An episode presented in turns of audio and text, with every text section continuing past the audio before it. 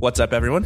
This is Courtland from IndieHackers.com, and you're listening to the Indie Hackers Podcast. On this show, I talk to the founders of profitable internet businesses, and I try to get a sense of what it's like to be in their shoes.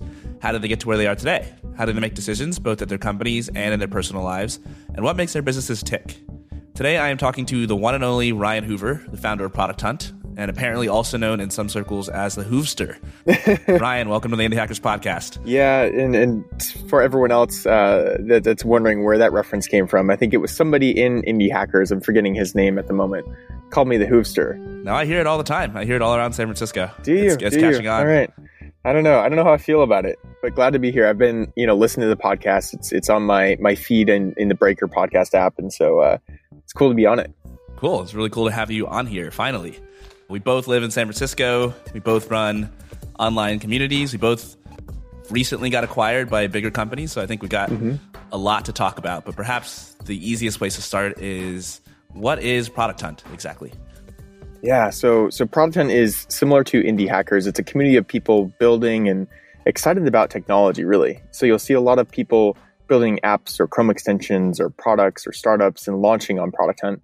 But it's also kind of evolved into a network and a community of people who are also connect with one another. And that's that's why we launched things more recently like chat, so you can chat one on one with other individuals and and other projects that we're working on to kind of extend the opportunities for people to help each other, learn from each other, connect, and so on. What would you say is the difference between Indie Hackers and Product Hunt? I would say Product Hunt started off the very first version as a, a place to f- discover new cool products.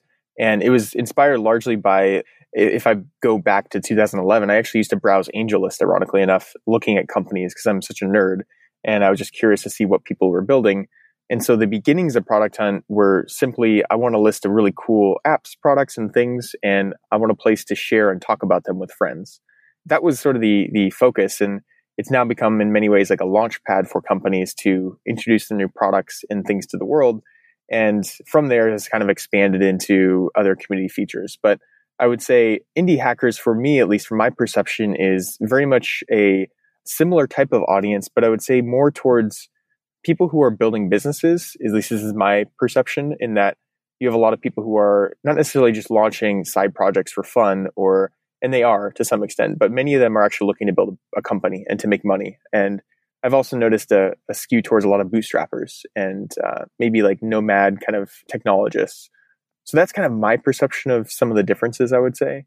I agree. I would say the exact same thing. It's Indie Hackers is more focused on people trying to generate revenue, build online businesses. Definitely skews towards bootstrappers. Product Hunt skews a little bit more towards products that either have no intention of making revenue or don't necessarily need to generate revenue up front. There's a lot of high growth startups on Product Hunt as well, and so we've sort of got sort of got it covered between the two of us. Yeah, yeah. I mean, it's in in both places. One similar commonality, I would say, though, is that they're both places for inspiration for people who are wanting to break into technology or are in technology today. And so you go to Product Hunt and you open up the site, and every day I open it up and I, I wonder what are people making today? And I'm surprised and sometimes shocked by the products and things that people are creating. And on the indie hacker side, you go there and you're inspired by these stories of people who, you know, bootstrapped and learned to code in six months and now are making $5,000 a month. Those are inspiring stories that can hopefully inspire the next generation of, you know, entrepreneurs and creators. Yeah, it's striking to me how many people will start working on a business or an app or a product because of the existence of something like Product Hunt or indie hackers. Like on Product Hunt, it's so fun and it's so cool and it's just encouraging to try to get what you've built to the top of the homepage that people are probably building all sorts of stuff that they never would have built otherwise because of the existence of Product Hunt. Yeah. And with indie hackers, I'll look at my metrics. I'll look at the number of downloads of the podcast, the number of visitors to the website. Mm-hmm. And yeah, it feels kind of good to see those numbers go up when they do, but in a lot of ways it's intangible. It's just numbers on a screen. But if I get an email from somebody or I meet somebody at an Indie Hackers meetup who says that they started their business because of a story they read on Indie Hackers or a podcast guest that I had on, then yeah, that's only one person, but it feels a lot more real and impactful. Yeah, there's there's certainly anecdotes where every now and then someone will email me and and say and give us I feel like undeserved credit to some extent where they said, "Hey, I, I launched something six months ago and that gave me the confidence and the feedback to pursue this further and now I've quit my job and I'm working on it full time, or oh, I raised money and now I'm building a team and, and pursuing this dream. And a lot of that happens. A lot of it's not really measurable, but it's super encouraging to see. It's something that I forward to the team and I want to remind people in the team, like, hey guys, like, look at this impact that we're making to this one individual. This is something that happens every single day or every month to some extent for people across the world. And uh, I'm sure you get similar emails like that too it's encouraging when you start to to see like the sort of um, the touchy feely kind of aspects of the yeah. impact of something like this. I mean, I can tell you that Indie Hackers itself was largely inspired by a website called Nomad List, and the creator of that website, Pieter Levels, was himself inspired by Product Hunt, and so it's pretty safe to say that without Product Hunt, there would be no Indie Hackers.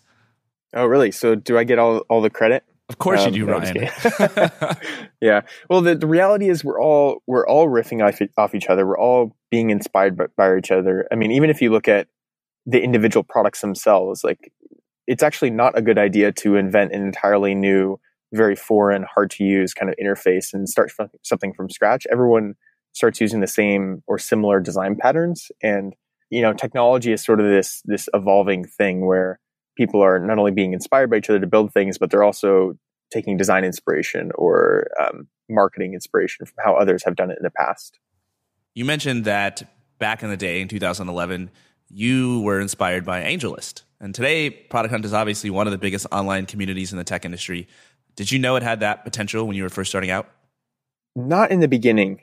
It was in part because I wasn't I wasn't giving myself the pressure in the very beginning to say this is going to be a company or a startup. And at the time, I didn't know what it would become because ultimately, what I wanted was just a cool place to discover the newest products and apps of the day and have a place to talk about it with friends.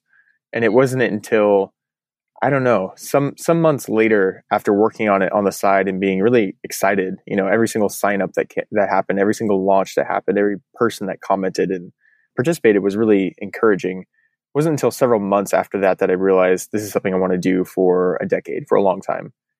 And yeah, going back to to my days browsing AngelList, you know, I didn't have the thought to, oh, maybe maybe I should productize what I'm doing.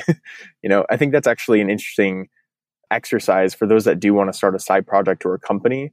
It's almost like what do you do every day or what products do you use every day that aren't designed for your use case, for example? Like I was using AngelList to browse and discover companies and products AngelList isn't built for that. It's not designed for that. It's not the intention. But as I kind of reflect and internalize, that was maybe the first moment where I should have realized, wow, maybe there's an opportunity to build something like Product Hunt at that time. Yeah, I think that's a great point because if I look back at the origin of indie Hackers, I was spending a lot of time browsing Hacker News looking for stories that could serve as inspiration and education for how I could build my own online business. And that's not really the use case that Hacker News was designed for, even though it was extremely useful. And so, of course, I could build something that served that use case intentionally, just like you did with Product Hunt. Mm-hmm. Now, it's easy to look at all this stuff with the benefit of hindsight and analyze it and see exactly why it worked. But of course, things are never really that clear in the moment. When I think about the beginning of Product Hunt, getting an online community off the ground from scratch is extremely difficult. And yet, it seems like you did it all perfectly in the first few months or years after you launched. Like you were very strategic and analytical about everything. Is that just how it seems looking back four years later, or is that how things actually were at the time? You know, it's I'm trying to remember honestly what I was thinking at the time, and part of it was certainly methodical and very thoughtful in terms of the specific things that I was doing, but a lot of that was originally inspired by what I felt was right and what I enjoyed doing. And so, one example of that is I would monitor the people that were signing up on Product Hunt. Uh, and I could do it back then because we you know, maybe had a, a, few dozen people sign up a day. So it's pretty quickly quick to to see who that was and look them up and see where they worked and, and other things like that.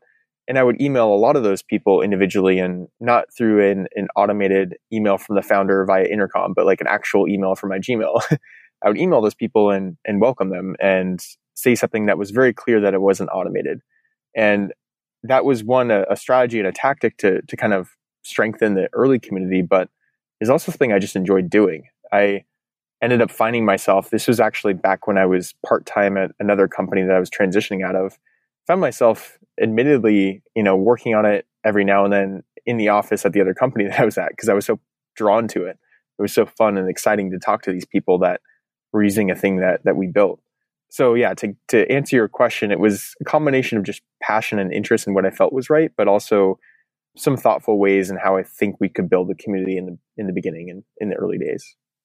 Ironically, I emailed you today and I got your autoresponder which said, quote, I'm spending less time in my inbox in order to focus on product hunt.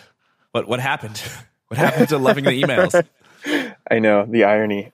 You know, I, I turn my autoresponder on and off every now and then, and part of email does give me anxiety, and I feel the reality is I can't answer every email, or I just wouldn't be able to get my stuff done or, or really follow through with the commitments I already have. So when I put my autoresponder on, I feel like my anxiety levels drop just a tiny bit. And uh, and I also find it effective because what will happen oftentimes is people will email me about support questions. And as much as I'd love to help and, and do support, the reality is I can't spend my time doing that all the time. So in that email response, I'll make sure that I direct them to the right people in the team or the right channels. And so it's even though it's annoying to get an autoresponder, I get it from other people all the time. It's for your own good, for the people that are cold emailing me the uh, support inquiries and tickets. I love getting autoresponders. I always I have a lot of respect for people who can turn on their autoresponder. I'm always jealous because I can't do it, and so what I do is I just feel bad all day. That's my email strategy. yeah, yeah. I, I thought about doing an experiment, which would be turning off my email for a week entirely. And the problem is, I don't think that's realistic. I don't think I can do that. But I know that I would accomplish a lot more in terms of like the higher level stuff that I want to focus on. What do you think is your favorite thing about running an online community? And also, what's your least favorite thing? Uh, I would say my favorite thing, there's a lot of things that I like about my role and what we're building at Product Hunt. The favorite thing about community is that I think it, some of it comes down to the touchy feely stuff that I mentioned earlier in the sense that you get to interact with humans and people and you get to connect around something that we're all passionate about. You, you, you don't go and join product hunt and participate and, and, contribute if you're not into technology or if you're not excited about products. Otherwise, I don't know why you're there. and that's part of what I think is fun is to talk to these people who are either excited about technology or building the products of the future. A lot of the the dynamics of product hunt are talking to the makers and talking to the people that downloaded or, or rather built the app that you just downloaded.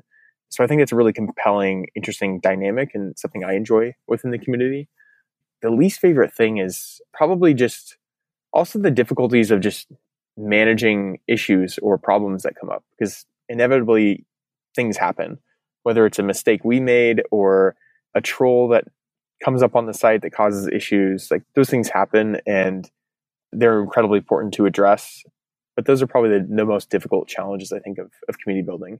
Going to the, the troll component, I haven't seen trolls so much on indie hackers, but have you how do you how have you manage those kind of instances where there's issues or complaints or oh yeah we get how do you manage that we get trolls i think uh, our bigger problem is spammers and so indie hackers being a little bit more focused on generating revenue starting a business it turns into a channel for people to market their products. They say, okay, well, we're all here doing the same thing. Why don't I try marketing my products to all these developers or all these founders who I think would be uh, great customers? And so what happens is, and I wouldn't count these people as trolls. I would just say that they're a little bit more focused on their own goals and not necessarily contributing to the community. But we get a lot of self promotional posts that don't add very much to the community.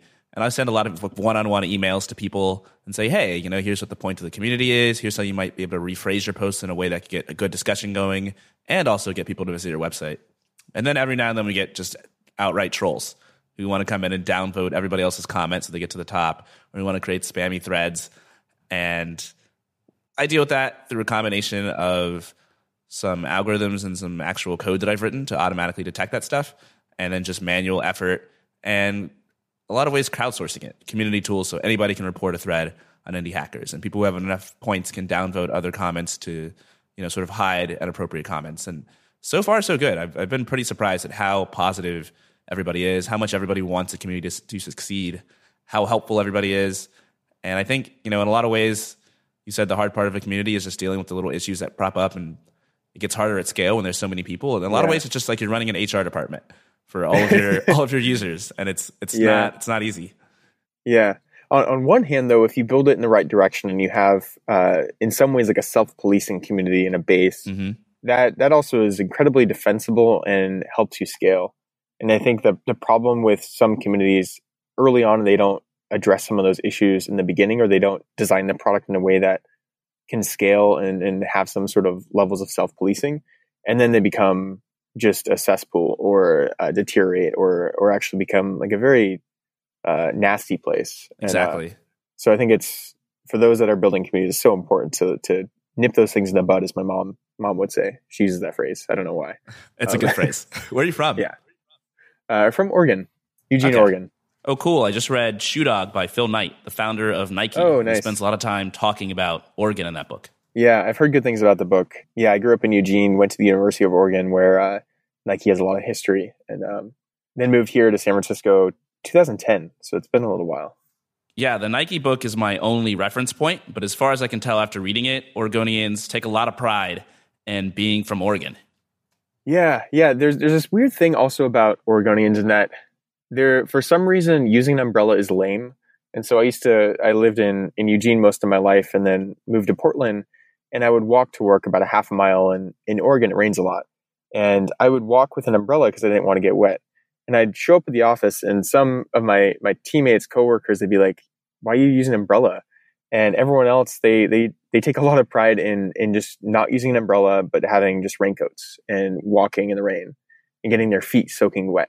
Mm. And I hmm. just don't get it. Uh, you know, born and raised in Oregon, I just don't get that at all. Yeah, I don't get it either. I, I wasn't raised in Oregon, but I think if I was, I'd be I'd be on your side about that. Yeah, yeah. I don't like squishy squishy feet. Uh, you know, all day. Yeah, man. Wet socks are the worst. Yeah. So we've talked a little bit about starting a community. Do you want to dive into the specifics behind how you actually got Product Hunt off the ground? Because I know a lot of people listening are trying to start communities. And I think it makes sense to want to run a community as a business because it's just fun. You get to run a business where you spend most of your time talking to people about the thing that you like the most in the world. But it's tricky to get off the ground. How did you get yeah. the first people in the door for Product Hunt? How did you keep them there and grow the community from that point? In some ways, Product Hunt and the community started before Product Hunt in the sense that in 2012, 2013, I was actually writing quite a bit. And the irony is that I hated writing in high school. And I think it's because my teachers made me write about books and other stupid things I didn't care about. But then I got into a habit and started really enjoying blogging about technology and products. And I would often write about new products, like at the time, Tinder, when it was early, and Snapchat. I would try to use writing as a vehicle to learn and to understand, like, why, why does Snapchat, for example, at the time, open up to the camera immediately, or why does it have this particular design element? And did a lot of reading, and and so over time, I I was able to to build a tiny audience, not very many people, but like a small enough audience of people who were excited about technology, who were following me, and I had an email email list and uh, a few other like little projects I was working on, and so that all kind of allowed me to then have an audience of people who were excited about technology to then build something for ultimately. And and I to clarify, I wasn't writing necessarily to with the the idea of okay, I'm going to start Product Hunt in two years, and or I'm even going to start a company in two years, and it's going to be for tech people. But it just sort of organically happened. So then, fast forward to the early days, you know, Product Hunt started off initially as an email list, and it was just an idea. I loved products. I, I used to browse the App Store, AngelList, and other places just to find them. And me and my friends were also sharing these products oftentimes. And so I thought, okay, well, there's a bunch of you know social networks like Twitter and Facebook to find these things. There are online publications like TechCrunch, but really what I want is a list, just a simple list of cool stuff every day.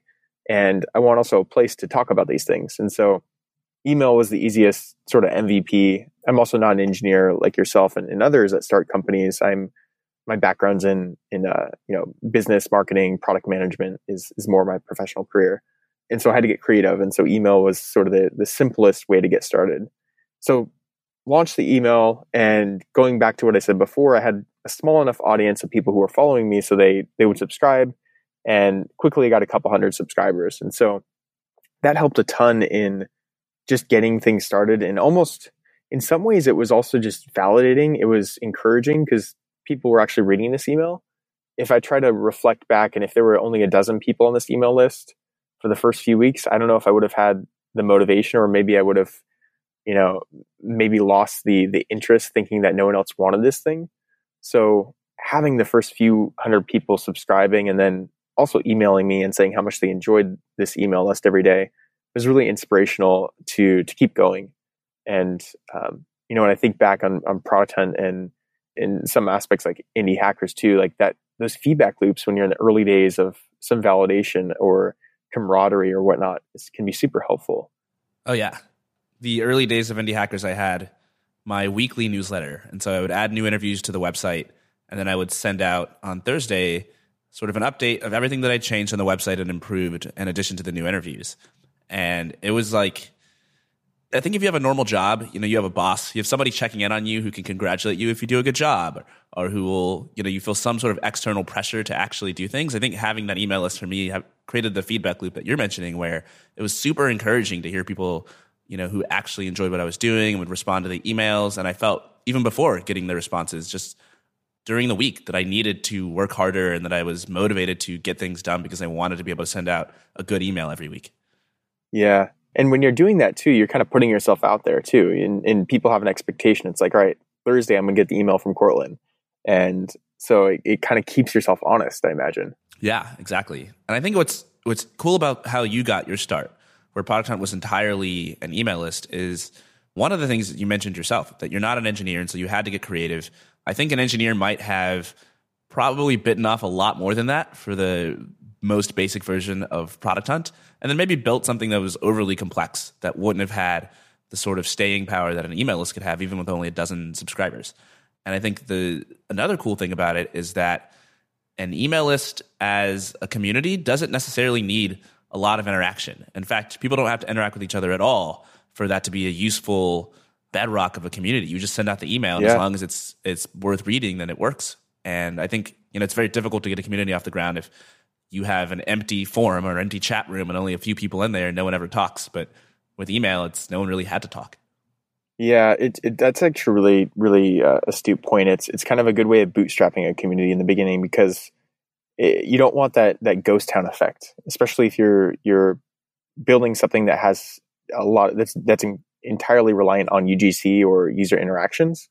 If we started Product Hunt maybe without kind of a base of you know a few thousand email subscribers, it would have been harder for us to get enough curation and posts and comments to make it feel lively. And there's like a tipping point in communities where you have enough people where you can. I don't know if you remember the moment when you you could not post something yourself and the community would still be vibrant. Oh yeah. Because otherwise in the beginning you're like, okay, let me let me post this, let me go ask this person to post, let me activate this person here. Uh, it takes a lot of like manual efforts to get started. Yeah, you're just trying to roll this ball down the hill and get the momentum going, and it's it's it was a long slog for me with the indie hackers community. It was months of me posting and asking people to post. Who was working with you in the beginning days of Product Hunt? Was this just you by yourself sending these emails? Yeah, so it initially it was it was just me, and I was using a, a product actually called Linky Dink, which is uh, no longer around anymore, but it's kind of a cool cool project out of um, a small studio that was in in the United um, in England, and that system basically allowed me to from the very beginning create an email that was collaborative. And so it wasn't actually me curating the email entirely. It was actually me whitelisting, I think it was maybe 10, 15 people who had access to share these products. And then everyone that subscribed got access to the list that was sent every day. And so that piece was already automated. And then when we got to the point where I realized, okay, well, people seem to be liking this. People are subscribing. Obviously, email is great, but you can't interact. You can't really do much. There's not much social. Well, there's really no social engagement. That was when I, I decided, okay, well, let me, let's turn this into a site, a place where you can interact, comment, upvote. And actually, I modeled it a lot after like Hacker News and Reddit. And mm-hmm. going back to what I said before, we didn't want to reinvent like the wheel. You know, Indie Hackers too has like an upvote mechanism and comments and it's very familiar, and that's not a bad thing. I think a, a lot of people maybe try to get too cute or unique in some of the their product design decisions, and so you know at the time I was like, all right, email's great, but we need a site. And not being an engineer, I, I had a couple different paths. One, I was going to to learn like React or uh, Ruby or whatever, and just try and teach myself some basics so I can get something off the ground. That was one option. The other was was using like Telescope, which I don't I don't know the current status of Telescope, but it's an open source platform to create something kind of like an email combination of like a hacker news type type site or an email list. That was another option, and I ended up emailing a buddy of mine, Nathan Bashaw, about this, and just got his feedback. and And his response was, oh, I love the email. Like, you know, I'm, I have some time over Thanksgiving. I'll be at my parents' place. You want to work on it together. And Nathan's a super talented, like very well-rounded individual, super product-minded designer and engineer. And so in the beginning, it was him and me kind of working on this as a side project for a while. At what point did you decide that this was going to be more than a side project, that it would be an actual startup? Yeah, it was it was maybe within the first five months, roughly four or five months, and it was a combination of we launched launched the email, got some traction, then launched the site, continued to work on it, continued to grow the platform. Ended up paying uh, a guy named Ricardo in Italy, a developer part time. Um, I didn't have much much money, and Italy is just a lot cheaper, and so Ricardo was was uh, available and, and, through a friend of mine and an awesome, awesome guy actually, like very um, very humble guy. So he was working on the side to make sure the site was like up and running because Nathan was working full time too. And we started building more things. And over time, as it just started growing more and more, I just realized one, I could see where this could go. I could see this becoming much bigger than this tiny little email list that I started in the beginning. And two, I love working on this and I could see myself doing this uh, for a decade, as I mentioned earlier, is like kind of a, I think it's a good question to ask yourself before you before you raise money, especially because you can't really give money back. and so then there was a point where Product Hunt started to become more well known and, and growing. And it was actually some folks at YC, YC, the, the current batch actually at Y Combinator, they were actually using it a lot and it was becoming fairly well known within that community. And it was Nicholas, the CEO of Algolia. He actually DM'd me on Twitter and he's like, Hey, Ryan, have you thought about joining Y Combinator for Product Hunt? You know, it wasn't even incorporated. We didn't raise money. I wasn't really sure if I wanted to to turn it into a company and and you know take that commitment yet. But I started one exploring the option and met with Garry Tan and Alexis and Kevin Hale and Kat and met all four of them actually just to get feedback on Product Hunt and better understand what Y Combinator would be for us. Then long story short, ended up applying and then then getting in and raising around around that time as well. I think in total you ended up raising about seven and a half million dollars from investors in the course of running Product Hunt. But let's pretend for a second that all of those investors turned you down. You never got into YC. You never got any subsequent money. What do you think your game plan would have been for growing and sustaining Product Hunt? Yeah, so there, there's an alternate. Someone should write an alternate startup tech like diary or fan fiction or something, but alternative scenarios of what would happen if X or, or Y didn't happen. And I thought a lot about this. In fact, one of the the realization was well, one thing I'll say is that funding is oftentimes it's a mechanism to hire people and to build things. And so the goal wasn't to raise money, the goal was to build a team. And raising money was a way to do that. However, there was actually another scenario that I was thinking, and I, I didn't actually pursue this, and I'm curious what would happen uh, in an alternate reality if, if I pursued this direction. But it was actually to to open source it there was a thought that what if Product Hunt was actually built directly by the community and everyone could contribute and it was built that way? And I found that really compelling because one, we are a community of people in technology, so it's a natural fit. Like we're our, our audience and our target demographic is the same people that would be excited to participate and build on it.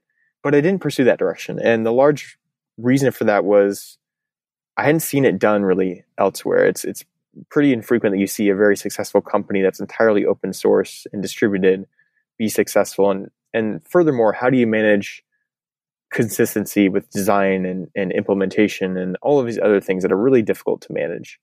That said, I find that that direction of company building is really fascinating and not to go down a rabbit hole, but you know, the world of, of blockchain and crypto and the future of, of work and remote working, I think I think we'll see more platforms emerge that support that type of way of building companies and products.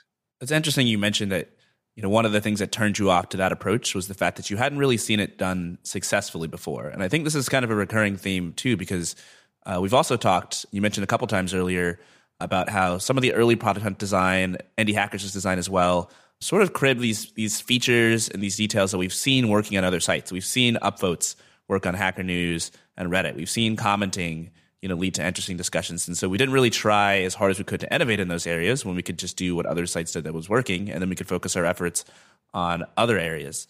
Where do you draw the line here? How do you know when you should innovate as the founder of a business and when it's okay to just sort of go with the status quo? I don't know if there's a there's no math equation. I think you can put that that question through, but one thing that I would evaluate or consider is try to reduce variables, try to reduce risk, and starting a company and going more traditional route, and whether that's VC or bootstrapping, whatever it may be, that's already really hard. Like it's probably not going to work anyway. So if you try to do that and then you add in this giant X factor of okay, now you're going to be one of the few to to like very very few companies to be built distributedly and open source, like it's another huge X factor and and so I think that same logic and same thinking can be applied to a lot of different things. And if you're building, let's say, from a product design perspective, maybe you have a really creative idea and innovation around some user behavior or design pattern or whatnot. Maybe it's wiser to innovate in one area, but keep other things more consistent and familiar. And maybe, maybe Snapchat might be a decent example of that. Snapchat was quite innovative in the fact that it deleted your pictures and it opened up to the camera immediately. Those were core, like fundamental principles that made Snapchat unique and different and useful for people. But it also had similar things like friends and friend mechanics and and a lot of other aspects that are exhibited in other social products. So I think sometimes it's like this balance of innovating in some areas but not being too cute or too creative because that can only that can sometimes introduce additional risk and and potential failure. And you only have so many hours in the day as a founder. You can't really afford to give your full attention to 10 different innovations. And if you do, they're just all going to be crappy anyway. From a practical standpoint, it's just not feasible to really spread yourself that thin. Yeah, I'm curious actually. Uh, there must be some crazy ideas that you've had at Indie Hackers that maybe you have tried or maybe you decided not to, whether it's marketing or product features or things like that. Do you can you share any of those? Oh yeah, uh, I mean, I have one that I'm working on right now, which is should indie hackers be less of a forum and more like Twitter? And that's a question that's been going through my mind for a very long time because when I think about what are the best communities of entrepreneurs online, there's a few forums that I can name, but none of them are really standout products. And if I think where do I see people sharing sort of the best and most interesting updates that are transparent about what they're working on, it's Twitter. And so I spent a lot of time in recent weeks thinking about exactly why that is. So I've been analyzing the differences between the mechanics of a traditional online forum and a social feed like you might find on Facebook, Instagram, or Twitter. And it turns out that the latter, a social feed, is actually very promising for running an online community centered around discussing being an entrepreneur. So this is one of the more risky and I think experimental changes that I'm actually planning on implementing. Meetups are another thing that we were doing that I don't think was really on my radar to begin with, but um, Patrick at Stripe has been really big on Indie Hackers meetups. And so we kind of just put the word out a couple weeks ago. Hey, would you like to be an Indie Hackers community ambassador and host one meetup a week in your uh, per month in your city? And now we've got like 120 people in 90 cities across the world who are hosting meetups every month, which is super cool. And nice. it's not it's not something that like directly impacts the traffic to the website, but it's really cool because it's an avenue for people who live in cities where they might not have ever met anybody who wants to start an online business, and now they can go get coffee with the person down the street who they never knew existed.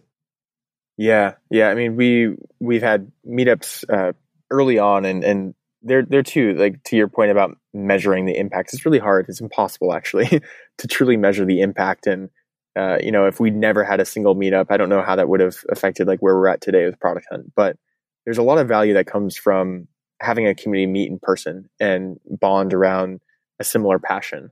And I think it was last year we had 150 product hunt meetups across the world, and uh, and we're actually maybe by the time this podcast is out, we're we're introducing more of a like a tech events uh, board to not only house product hunt meetups but also other interesting tech events across the world.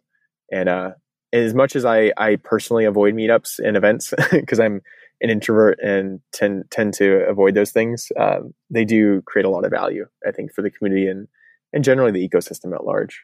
It's funny that we're both introverts who don't really like going to events, and yet we are working on online communities and running meetups and running podcasts. I know irony, right? It's uh, I don't know how we got ourselves into this situation, Ryan. I know. Yeah, we created our own prison. We really can't, did. Can't leave now. it's too late. So, Product Hunt, since those early days of just being an email list, you guys have launched what seem like dozens of products. You've got the basics, you've got your email list, you've got job board, you've got your podcast, your blog, you've got mobile apps and desktop apps and Chrome extensions. Mm-hmm. Uh, you've got the core functionality of Product Hunt, which is where people submit and vote on each other's products. But then you've got all sorts of other cool features that you built on top of that. You've got Product Hunt collections, Product Hunt SIP news, Product Hunt ship, Product Hunt chat, Product Hunt makers, and the list goes on. Yeah. What's the strategy here? Why release so many new things, and what are some of the lessons that you've learned by doing so? Yeah. So the the theme this year, the past six months, uh, more specifically, has been around two. I would categorize it in two different areas. One is uh, getting to profitability.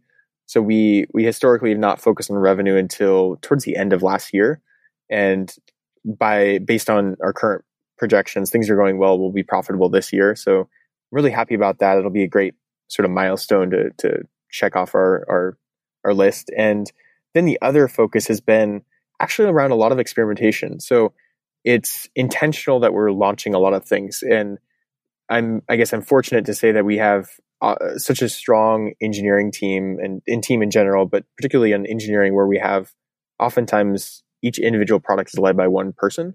And so we're able to parallelize a lot of things versus at previous companies I've been at, it required three or four engineers to do anything. and I think that's just, uh, yeah, that's a whole other story.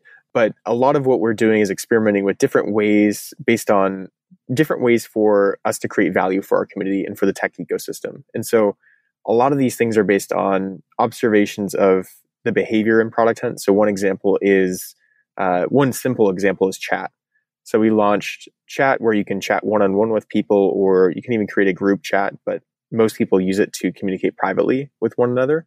That was a very obvious feature. And, and granted, it's not necessarily going to grow our community. Chat is not something that people come to Product Hunt for, but it's a feature and a, and a, and a way for people to build connections with one another. And we, we noticed that a lot of people within the comments were giving their Twitter username and saying, Hey, DM me on Twitter or sharing their email and saying, Hey, let's take this offline. And that behavior was very clear that people were trying to communicate individually, privately with one another. And so it's things like that that we're expanding on to, in concert with things like makers, to build product into a place where people can truly connect with one another and create more social interaction. So products and, and discovering products and geeking out about products is will always be a big part of product hunt, but we want to use that also almost as like social lubrication or a way to bring people together to then connect in other ways. And, you know, fast forward, uh, you know, some examples of that are people helping each other. Some are people connecting and co-founding companies together or starting side projects together. We want to create more opportunities for people to to kind of experience those those serendipitous connections on the network. There's so much there that I want to talk about. How do you decide what to build? Uh, the difference between being a company that's not focused on generating revenue and being a company that you know suddenly decides that you need to turn on that revenue faucet. But first, I want to go back to some of the early decisions you made, especially the transition from being an email list to becoming a website, because I'm sure you had a lot of options, and that must have been nerve wracking to make that decision. What went into that decision, and how did you uh, sort of envision the future of Product Hunt back when you were just an email list? Yeah. So the the the direction, the vision has always been the same, but the direction has changed slightly. And I'll I'll try to describe what I mean. Product Hunt in the beginning was very organic in that it it was a combination of a lot of apps and tech products, and and still today that's what you find on Product Hunt. And over time, as the community grew more and more, started to evolve into not just a place where people shared products they loved and, and found, but it became very much a, a place where makers and, and people would come to launch their products. And that actually was, that wasn't something I foresaw. Maybe I should have in the beginning, but it wasn't a dynamic that I expected to happen in the beginning until it just organically started to, to occur. And that's when we introduced things like uh, maker badges and being able to highlight the maker of this product in the conversation so people knew who they were talking to. And we also instrumented and, and productized a lot of ways for us to notify the makers when their products are on Product Hunt to ensure that they, one, were aware it was on there and two, could jump in the conversation.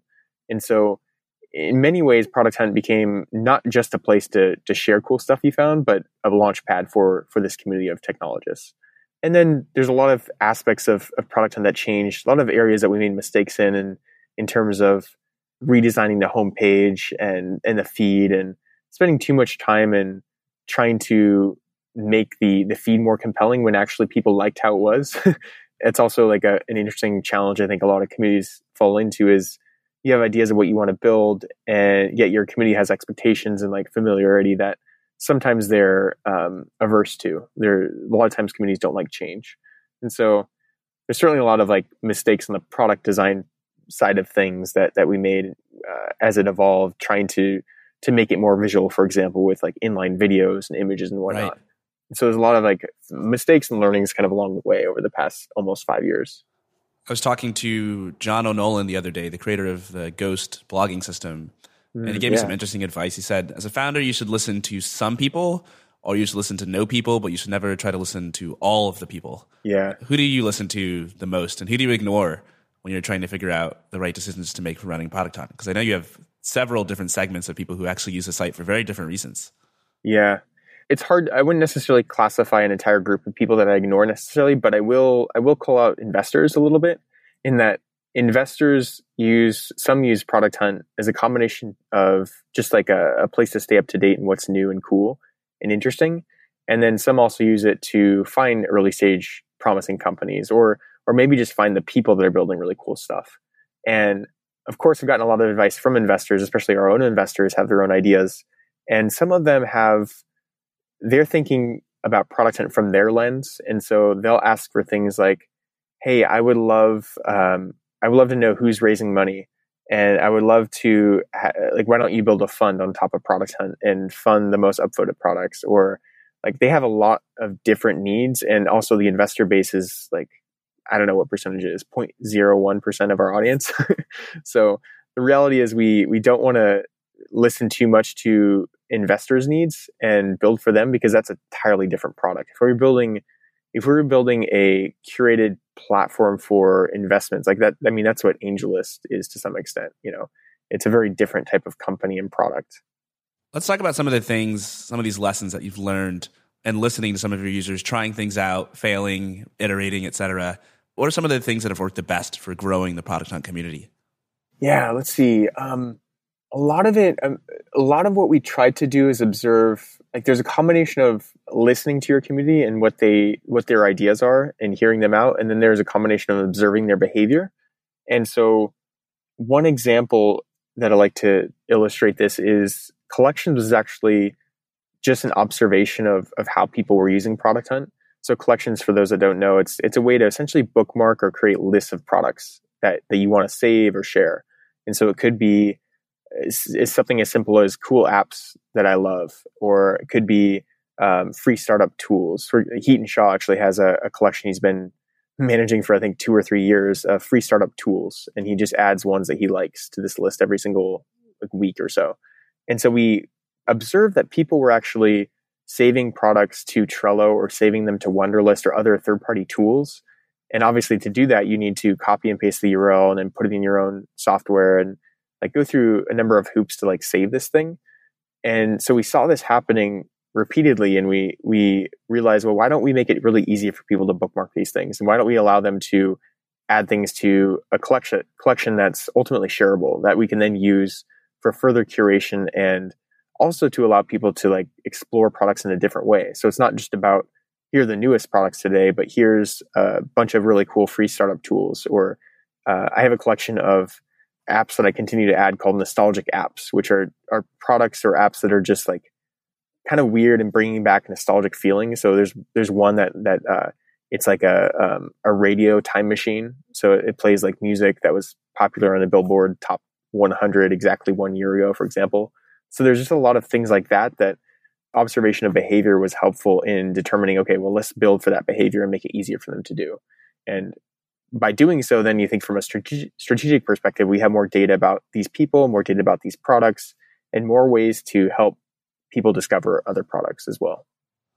What were some things you did to start getting more users in the door as opposed to um, sort of delighting the people who are already product hunt users? I mean, I know you're doing a lot of manual effort stuff up front, responding to people on Twitter, responding to people over email when you had your email list. Did you keep doing this manual stuff or did you ever hit on any more scalable ways to get people to know about Product Hunt? Yeah, there there's two ways that we grew in the beginning uh, that were very effective and now less effective because I guess user growth and growth in general, it's there's like these things that you do that get you to a next the next milestone, but then oftentimes it's it's kind of like a a well. You you sort of tap out. You can't necessarily continue to grow exponentially using that same channel or that same technique. You've got to find something new. Yeah, yeah, which is the hard part about startups is you always have to figure out something new. So there were two things in the beginning that were incredibly beneficial. One one was actually tech press. And this is a trap for a lot of companies. A lot of people chase tech press because they want to show off how cool they are. Uh, and it's oftentimes a vanity metric. But for us, TechPress was helpful because the people that were reading TechCrunch are exactly the type of people who would want to use Product Hunt. And so when we had some early tech press, whether it was launch announcements we had, or oftentimes we get and, and still get mentioned uh, in these these publications or these articles saying, "Hey, here's this new product that launched. Here's a, a, link to the product and conversation where we found it or where the, the maker is is answering questions. A lot of that was really helpful and again it's it's not helpful for a lot of companies practically most companies um, it's a terrible growth strategy to rely on press. But for the first let's say six to nine months it was incredibly helpful. And then the second lever for us was was going back to what i said about makers joining. So what we realized is there was this nice flywheel that that happened and still happens today in that when we have a person who's launching a product they they end up bringing their own audience to some extent. They launch a product and they share it on twitter or facebook linkedin sometimes with their own email list. They then bring n number of users and those users contribute in upvotes and comments and, and other things like that. And some of those users are also makers. They're also people who are building products. And so there's this nice flywheel effect in that every time there's a product that launches, they bring in new people, and then some of those people stick around, and the community continues to grow that way. And that's still an important part of Product Hunt, but it's it's not something that necessarily is, that alone is exponentially going to grow us to another like 10 million people per month, for example. Yeah, I think what's interesting about growing your startup and hitting these plateaus where you what you were doing earlier no longer works, you, know, you to figure something else out that's new is that it gets harder over time because by the time you've grown, you're now even bigger, which means that a lot of the older, a lot of the growth tactics that you look at are just not right for the scale that you're at. So, for example, if you're trying to grow your company by, I don't know, answering questions on Quora, that might be good for getting a few hundred or maybe even a few thousand people in the door. But if you've got 200,000 people coming to your website and getting a few hundred people in the door doesn't really move the needle. What moves the needle at Product Hunt today? What are the newer growth channels you're looking at, and how do you get Product Hunt to uh, the next level in terms of size and impact. Yeah, yeah. So there's there's certainly those things that are helpful in the beginning, and then at some scale they they're a waste of your time. Like for me to to go on Quora to to write thought influencer pieces and and try to attract traffic to product is not a good use of my time or anyone's time. But then there are also some things that you can now do when you get to a certain scale that weren't possible before. And one thing that's been very effective in the past year roughly is SEO. And so the combination of things have happened. One, we've had this this this website up for almost five years now, and we've created some domain authority on the internet. We also have a lot of data and a lot of products, over hundred thousand products posted, and comments and original content around this this information. And we also have a lot of things that people may not realize. Some of it behind the scenes, like we have things that are uh, relations to products. For example, alternatives to products, where we're actually tagging and creating uh, a network of sort of this this product network where we know which products are related to each other and we use that to then generate effective landing pages like alternatives to slack or alternatives to intercom for example which are things that people are searching for and so these are things that a lot of the core product community don't even see and it's intentional it's not that we're trying to surface a lot of this content but we're able to use all the content and data that we have to create these pages that then attract search uh, traffic as well. And that's something that we wouldn't have been able to do in the first year, maybe two years effectively. And what happens when somebody goes to one of these alternative two pages? How do you think about capitalizing on that traffic that you're getting from search engine optimization and sort of leveraging it to accomplish your vision at Product time? Yeah, you know, right now we're we're sort of at the phase where we're we're continuing to learn what pages and what types of of keywords are working, and we're we're not doing anything aggressive in terms of trying to get those people on a retention channel. You'll see, um, I don't know the current state of, of Quora and Pinterest, but back in the day, they would be very, very aggressive with any kind of uh, traffic, especially from search, and force you to log in after you saw maybe one article or after you scrolled down the page.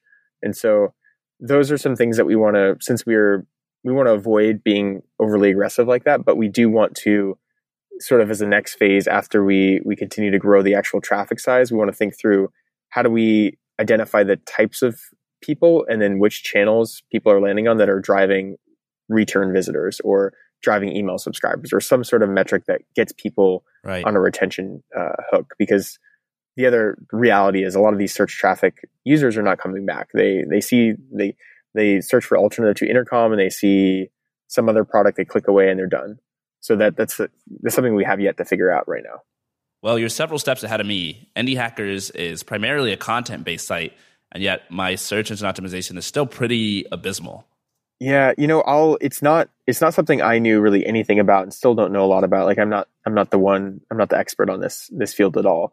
And it's also not something I I gave enough respect because SEO isn't a sexy thing really for most people. It's not a cool thing. It's also not necessarily fun for a lot of people.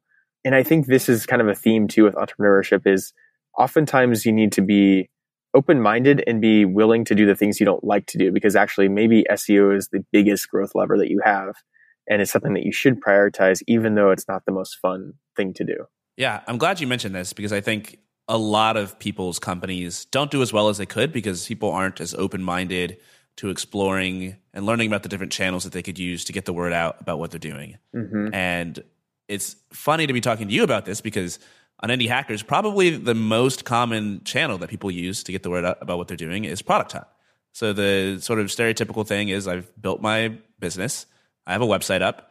Nobody knows about it, so I'm going to put it on the front page of Product Hunt, which is great because a lot of people who are looking for new products will find it if it does well.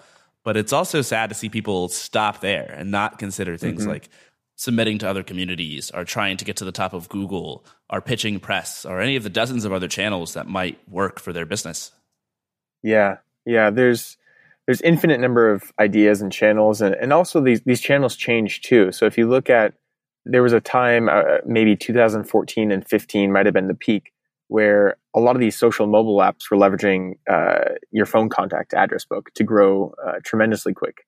And you know, some of that's a little bit shady. Some of it was a lot of dark patterns to get you to invite your friends, but that that was very effective in growing for a lot of different companies. And now today, it's a lot more difficult. One, I think it's because a lot of consumers are a lot more hesitant to give access to those things, mm-hmm. and they're also, I think, more sophisticated to to not invite you know their their grandma to the some social app via text messaging. And so it's it's one of those things that there's certain things that will always well for the foreseeable future be a growth channel like SEO to some extent, search traffic. But then there are also these new channels that emerge and and sometimes die out over a year or two. Yeah, I remember talking to uh, David Hauser, the CEO of a company called Grasshopper, and they were big back in the early 2000s. And one of the channels that they used back then that still exists, but it's completely different, is Google AdWords, like the advertising on Google search results. But back then, it was like I don't know, like half a cent to get several clicks or something to your website. And so it was just a massive growth channel for them. And nowadays, it's much more expensive, much more competitive. So I would encourage anyone listening who's trying to figure out how to grow their grow their business and get their first customers in the door to be creative and look for things that are maybe newer that aren't as overutilized as mm-hmm. some of the more popular channels. Yeah, yeah.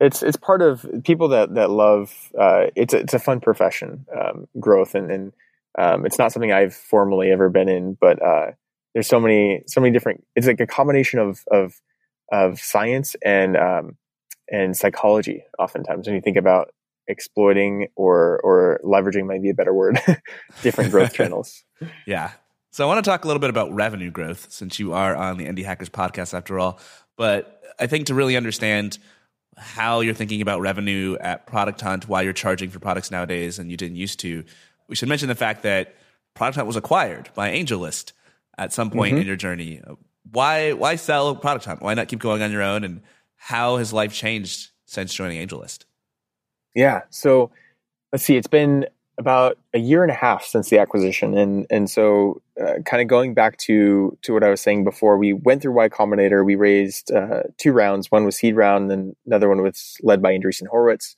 And uh, one of those investors in in our seed round was actually Naval, and I had you know been following Naval, uh, following AngelList for a long time, and and it was kind of at that moment where we connected and and um, you know stayed in touch over, over the course of Product Hunt, and then fast forward to 2016 uh, sounds like an eternity ago when I say 2016, but uh, uh, we we got to the point where we're evaluating like next steps. What do we want to do with Product Hunt? Where are we going to take this? And started then um, talking to Naval about what they're doing, and the conversation started to to turn into how do we work together. And the beauty of this relationship, not to sound too cheesy, is that we're we're very much building for the same audience and, and have very similar cultural values in that AngelList is building uh, their their goal and mission is to really help startups succeed, and they do that by helping them get capital so that they gain hire and whatnot, and also hire through talent platform.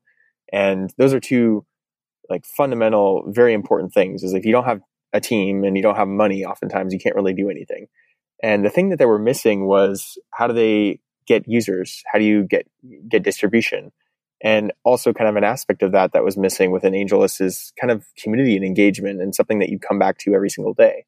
AngelList is is awesome, but it's not necessarily a place that you're. It's not designed to be a place that you come back to and hang out. Um, it's designed for very important, high value transactions. So when we got to talking and, and hearing more about what they're doing in AngelList, it made sort of just like peanut butter and jelly in that a lot of what they're aiming to do aligns with what we're doing, but we have very different types of directions and, and almost complementary values or, or things that we're trying to achieve. Has the acquisition affected how you look at generating revenue for Product Hunt? And as sort of a follow up to that, how do you look at generating revenue for Product Hunt and what's your game plan there? Yeah. So the, the first I would say year uh, revenue was not uh, first year after the acquisition. That is, revenue was not the priority, and uh, partly the the goal was actually to keep things relatively cohesive and not disrupt the community. Because the last thing we wanted to do was uh, like we made jokes about like rebranding it to Angel Hunt and putting it under Angel Angel Co. and like that wouldn't make any sense. Like why would we do that? That would be um, a slap in the face to the community and the brand that we built. And so a lot of our focus in the beginning was let's keep things relatively consistent. Let's make sure that this transition is smooth because you never know how a community will react when there's an acquisition. And the, the fortunate thing is a lot of people in Product Hunt actually admire AngelList and a lot of them tweeted at me and said, Hey, I love Product Hunt and I love AngelList because I got my job. I like got hired through AngelList. So a lot of that was was sort of the first year. And then fast or, or going back to end of last year, the the shift then went to revenue and, and, getting to a place where we can pay pay our own bills basically. And our strategy for that has been kind of twofold. It all fundamentally comes back to what I was saying before in terms of identifying a behavior or listening to users. Like every single revenue effort that we've done has been driven by some form of that or in one way or another. And the, the ways that we're monetizing today is is partly through advertising. And one of the biggest drivers of that is actually promoted products. And uh, the way we've approached that is one, we could have approached it as anyone could pay to get the number one spot on Product Hunt and give us money. And that was, that'd be, we might make more money, but we might also piss a lot of people off and turn Product Hunt into pay to play. Instead, what we are doing now is we're actually allowing people who have been on Product Hunt before to get refeatured. And that's the only people that can pay for a promoted spot on Product Hunt. And by doing that, we're able to surface things that people have already expressed interest in. These are all products that have many, many upvotes, hundreds of upvotes in many cases. And so it's not disruptive to the experience. It's actually, uh, in some cases, additive because it's a cool product that was already like last week or last month on Product Hunt. And we've gotten no complaints from that type of approach and we're able to monetize effectively.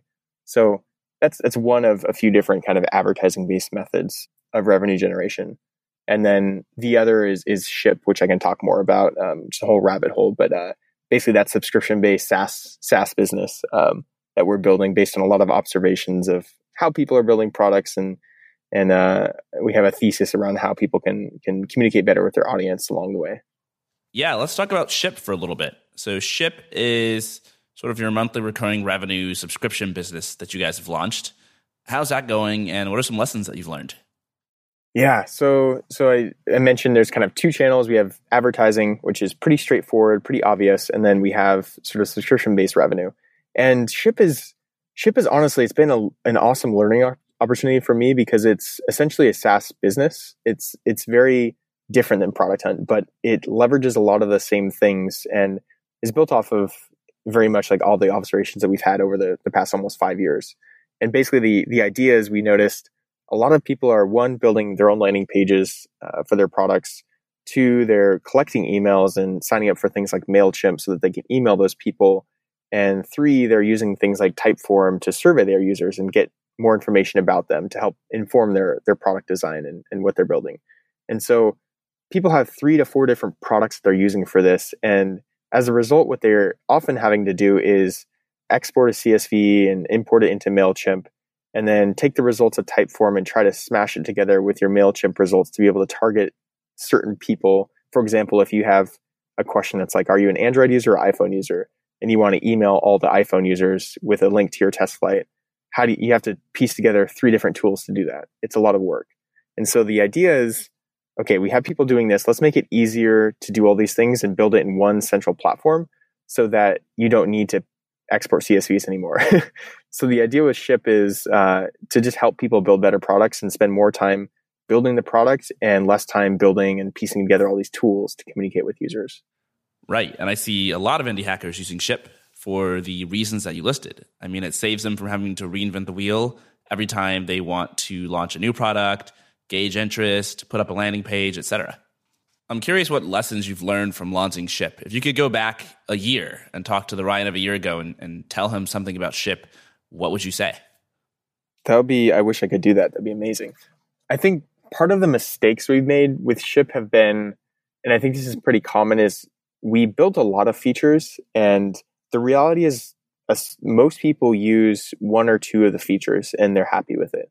And a lot of the other things that we built aren't being used. And I think it's it's fairly common, especially with tools like this, where you're trying to build an all-in-one solution.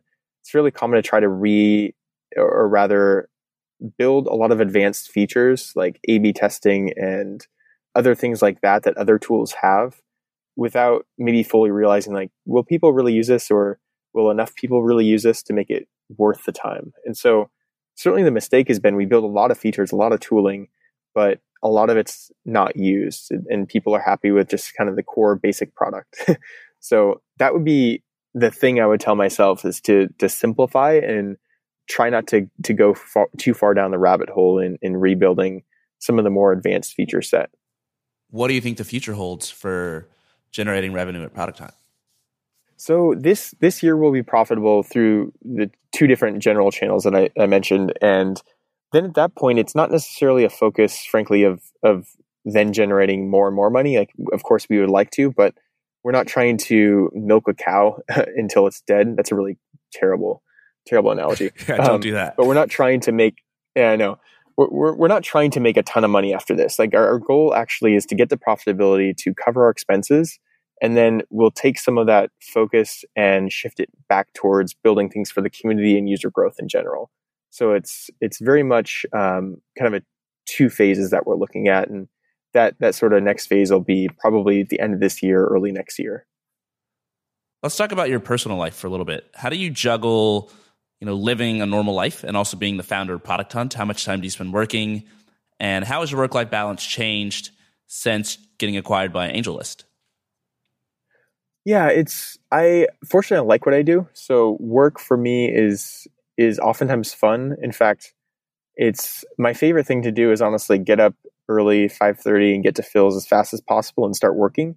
And there's something maybe it's not healthy, I don't know, but I just enjoy that. And even when we were I was traveling recently and working remotely, first thing I would do in the morning in Paris, Berlin, and London is find a coffee shop. And unfortunately no Philz over there, but I found a coffee shop that had Wi-Fi and would camp out for 2 or 3 hours. And that was I don't know, so, something about like therapeutic about it. And so, fortunately, I like what I do. Uh, I feel that there are definitely waves of busyness, and I think most founders that I talk to have that feeling where some some weeks are busier than others. And I certainly have those, but I also would mention and, and acknowledge the fact that I don't have as there's a lot of stresses, but they're different stresses than when you're independent as a company. And when you have a company that ultimately when you're not making money and you're not profitable, you have you have a date where you're going to die. And those are the most stressful moments is thinking about and worrying about growth or revenue or whatever it may be when you're independent that that now we don't have to worry about today. And AngelList, we we have a lot of ambitious goals and and uh, I have a lot of promises to keep, and we're working just as hard. But I'm not worried that we're going to die tomorrow. when was the time when you were worried that you were going to be dead tomorrow? You know, it's we we went through two rounds of funding, and so then they were very they were short back to back. So it wasn't it was I think a four or five month difference between these two rounds, and so we didn't go through where a lot of companies have multiple rounds over several years. It's a little bit different. For us, a lot of it's you, you end up seeing that there is this this point where you need to either raise a round, um, get acquired, or or die. Um, and then of course there's other options too, like scaling back and all of that. And there certainly were moments with stress uh, where you're worrying like things don't always work, things don't always go to plan, things always take longer than expected. And so there's certainly some times, some months where there's stresses when you go to the board meeting and, and you unfortunately have to deliver really not great news and the metrics don't look great. We've certainly gone through moments of that. And those are the most stressful, stressful times to think of, of starting, of building companies. How would you assess yourself as a founder and a CEO? What would you say are your strongest skills? And on the flip side, what do you need to work on the most? I think from a from an individual contributor perspective, I my my skill sets lie in community building, marketing, and product management or, or, product in general. And so that's that's where I, I sort of hang my hat. I defer to other people way better than me on design and certainly on engineering. But from a from a founder or leader perspective, I think I think I'm I don't know, maybe I should have my team speak for me, but I think I'm good at managing and working with a lot of people across different functions and listening and being empathetic. I'm not so great at, certainly not good at having hard conversations and keeping people accountable and setting deadlines and, and holding uh, people up to the metrics that they, they, they, they, they set in the beginning. A lot of that is just not natural for me. And it's something that I've recognized, you know, over the years and something I'm I'm trying to to improve. But it's hard sometimes when you just want you want everyone to get along and you want to build awesome products. Sometimes you have to to be a little bit more strict and and maybe institute an OKR process and things like that to to help people do better at their own job. Yeah, it's so tough as a founder when you're just working to try to make your business succeed, and that's hard enough. But at the same time, you have to learn how to hire and manage and delegate effectively. And that's really challenging to do, especially if you don't have any management experience. Yeah, and most most founders, uh, many of them have managed very small teams or no teams at all, and that was me actually. I, I my background is in product management, and I didn't have any direct reports. Like I was one who would work across all functions of the group, but no one was reporting to me, and I wasn't a manager. And so when product hunt started it now i became a manager and i had to learn kind of along the way and still still learning on Indie Hackers, it's just you and, and your brother. Is that right? Or do you have anyone else working with you? Yeah, just the two of us, but we rely a lot on our community to get things done. And so, mm. as I mentioned earlier, our community sort of moderates and polices itself. They create, obviously, all the content on the community forum. They run and host all the meetups that we have going on all over the world. Mm-hmm. They even contribute to a lot of our written content on the website. So most of the things we write, it's not blog posts written by me and my brother, but it's interviews that we're doing with other people, AMAs and roundtables. Otherwise, we just couldn't do very much by ourselves. Yeah, I mean that's impressive because it's really hard to it's really hard to build a company with just a few people, uh, especially when you have a living, breathing community that you can't just turn off. Yeah, exactly. it's not like you can like you can't go to Burning Man, can you? I mean, how do you how do you fully disconnect? You, you really can't. You know, I've been getting better at it recently, but it's it's tough. I mean, you're right. I've never been to Burning Man. Yeah, I went last year for the first time, and that was the I was offline for a little bit over a week, I think, and it was it was really strange. It was the first time I didn't think about work at all, and that literally hasn't happened in my life once. Wow! so it was a good disconnect. Yeah, it sounds badly needed. Let me ask you, where do you think the maker community is is going, and where did it come from? How have things changed in terms of the community behind Product Hunt from when you started it to where it is today? Yeah, I mean, part of the thesis in Product Hunt was an observation that one technology is technology is part of our culture, and it's in many ways a uh, a way to express yourself. The same way that music is a way to express yourself, and we're seeing kids and people learning to code and learning design and learning all these things within the technology space with ambitions and aspirations to start a company or build something that people want. And that is something that I definitely foresee continuing and, and something that I certainly want to support because I think it's good to, to support these people who are building things and using code and design and marketing or whatever their, their, their passion is to express themselves. And that's why you see a lot of people who are um, maybe self-identified makers who are not building companies and have no intention of necessarily turning this thing into a company or a business, but they're just building stuff because they want it to exist or they're building it for fun. That's a trend that I think we'll we'll continue seeing, and I I hope that the broader mainstream world understands that and acknowledges that it's okay to build a shitty product because uh, like people are okay with people creating shitty music because it's it's a person who's learning and I, I, just see far too often people who criticize others for building something that they don't think is of value or interesting or, or designed well when we really should be celebrating and encouraging these people to try and, and explore the world of tech. There's something about the internet in general where it's it's kind of like cars where people get into a car and suddenly they lose all their humanity for everybody else who's in a car around them and on the yeah. internet it's yeah. it's it happens as well someone will put their product on hacker news and, and then everyone just comes in with these heartless comments that are just needlessly critical without really realizing that somebody's a real person on the other end. So I totally agree with you. We should celebrate the fact that people are are trying and that people are you know being creative and doing things that five ten years ago they probably wouldn't have had the courage or the ability to do.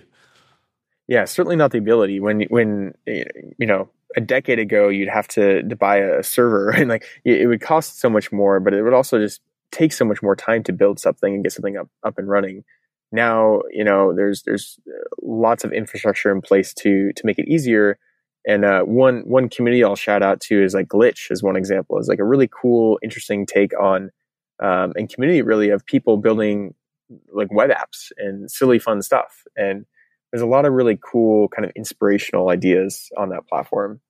Yeah, and when you when you mentioned that it's easier to do this stuff nowadays because it's more affordable, I think about the same thing with indie hackers. There are a lot more people starting companies today because it's way cheaper to do it than it ever was in the past.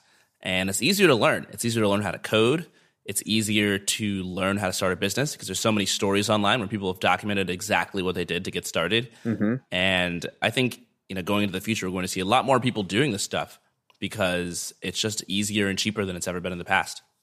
Yeah, and I think there's also something really freeing about being an entrepreneur and building your own own thing on the internet, whether it's bootstrapped or, or VC backed. But I don't know, the internet's a pretty awesome place to to build and connect with people that have similar passions. And we're we're seeing I was just talking with some some people on, on the team this over lunch around D2C and and, and the rise of um, a lot of these um, uh, direct to consumer brands on mm-hmm. the internet. And you know, it's it's easier and easier now to build that with things like Shopify and and some smart marketing on, on Instagram and Facebook. And there's a lot of infrastructure in place to give people an opportunity to create their own business and in some ways, uh, you know, uh, create their own lifestyle. Because if you can create your own business and you enjoy working on the internet, you can work anywhere.